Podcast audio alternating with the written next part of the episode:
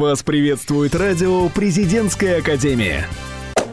Всем привет, меня зовут Ксения Волкова. Сегодня мы начинаем новую рубрику под названием «Когда бьют пушки, музы не молчат», посвященную 75-летию со Дня Победы в Великой Отечественной войне. Мне стало интересно, что может рассказать о войне и о победе лучше, чем просто слова. И поняла, поэзия. Вот что мне нужно. В рамках моей рубрики мы поговорим не только о советской военной поэзии, но и заглянем в более отдаленные уголки. Почитаем, что писали о войне американцы, немцы и многие другие. Начнем с советской поэзии военных лет.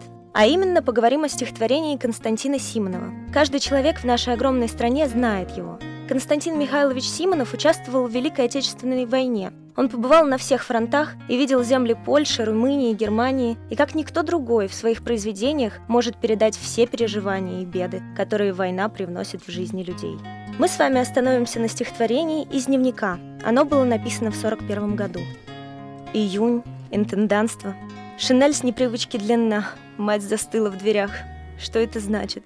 Нет, она не заплачет. Что же делать? Война. А во сколько твой поезд? И все же заплачет, и синий свет на платформах, белорусский вокзал. Кто-то долго целует. Как ты сказал? Милый, потише. И мельканье подножек, и ответа уже не услышать.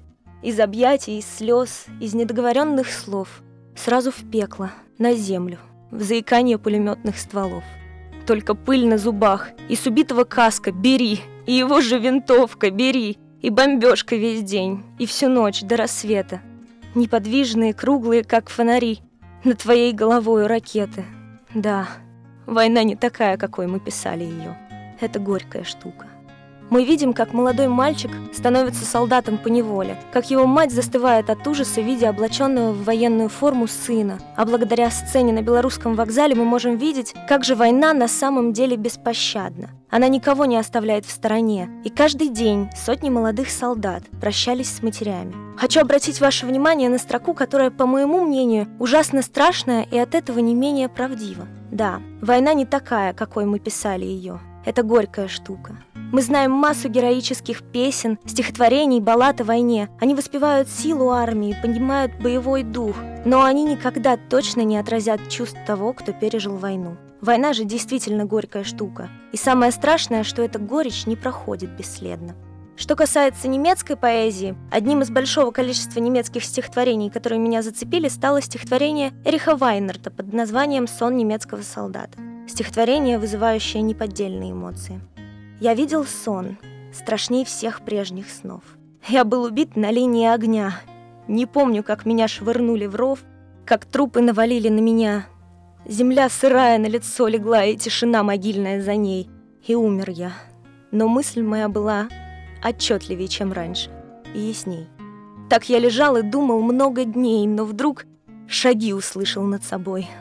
Услышал песню, звонкий смех детей — о, белый свет, о, полдень голубой! И голос над собой услышал я.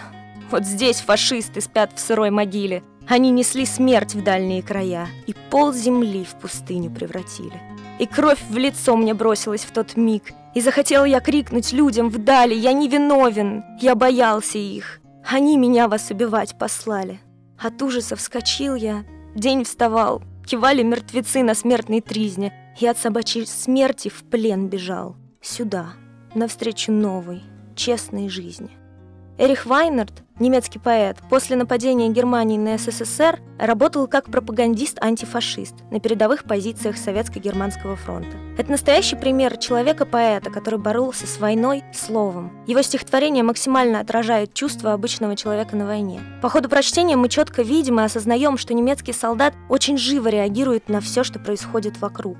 Его сон – его мечта. Он мечтает, как и все нормальные люди, о мирном голубом небе над головой. Мечтает слышать звонкий смех детей вместо криков и разрывов снарядов. Он также осознает, что причастен к чуме, порабощающей все и вся на своем пути. Он, как и каждый человек на Земле, может и имеет право бояться. Ему неимоверно страшно, он не видит ни одного выхода из ситуации и выполняет ужасный приказ.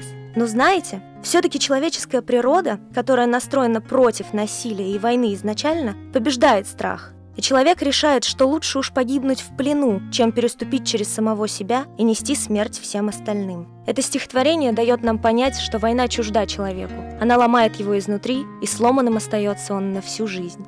Какое из этих стихотворений понравилось вам больше? И как вы считаете, может ли поэт отразить в своих стихах настоящую войну? В следующем выпуске мы поговорим с вами о военной английской и американской поэзии. До скорой встречи! Вы слушаете радио «Президентская академия». Нас слушают те, кого будет слушать страна.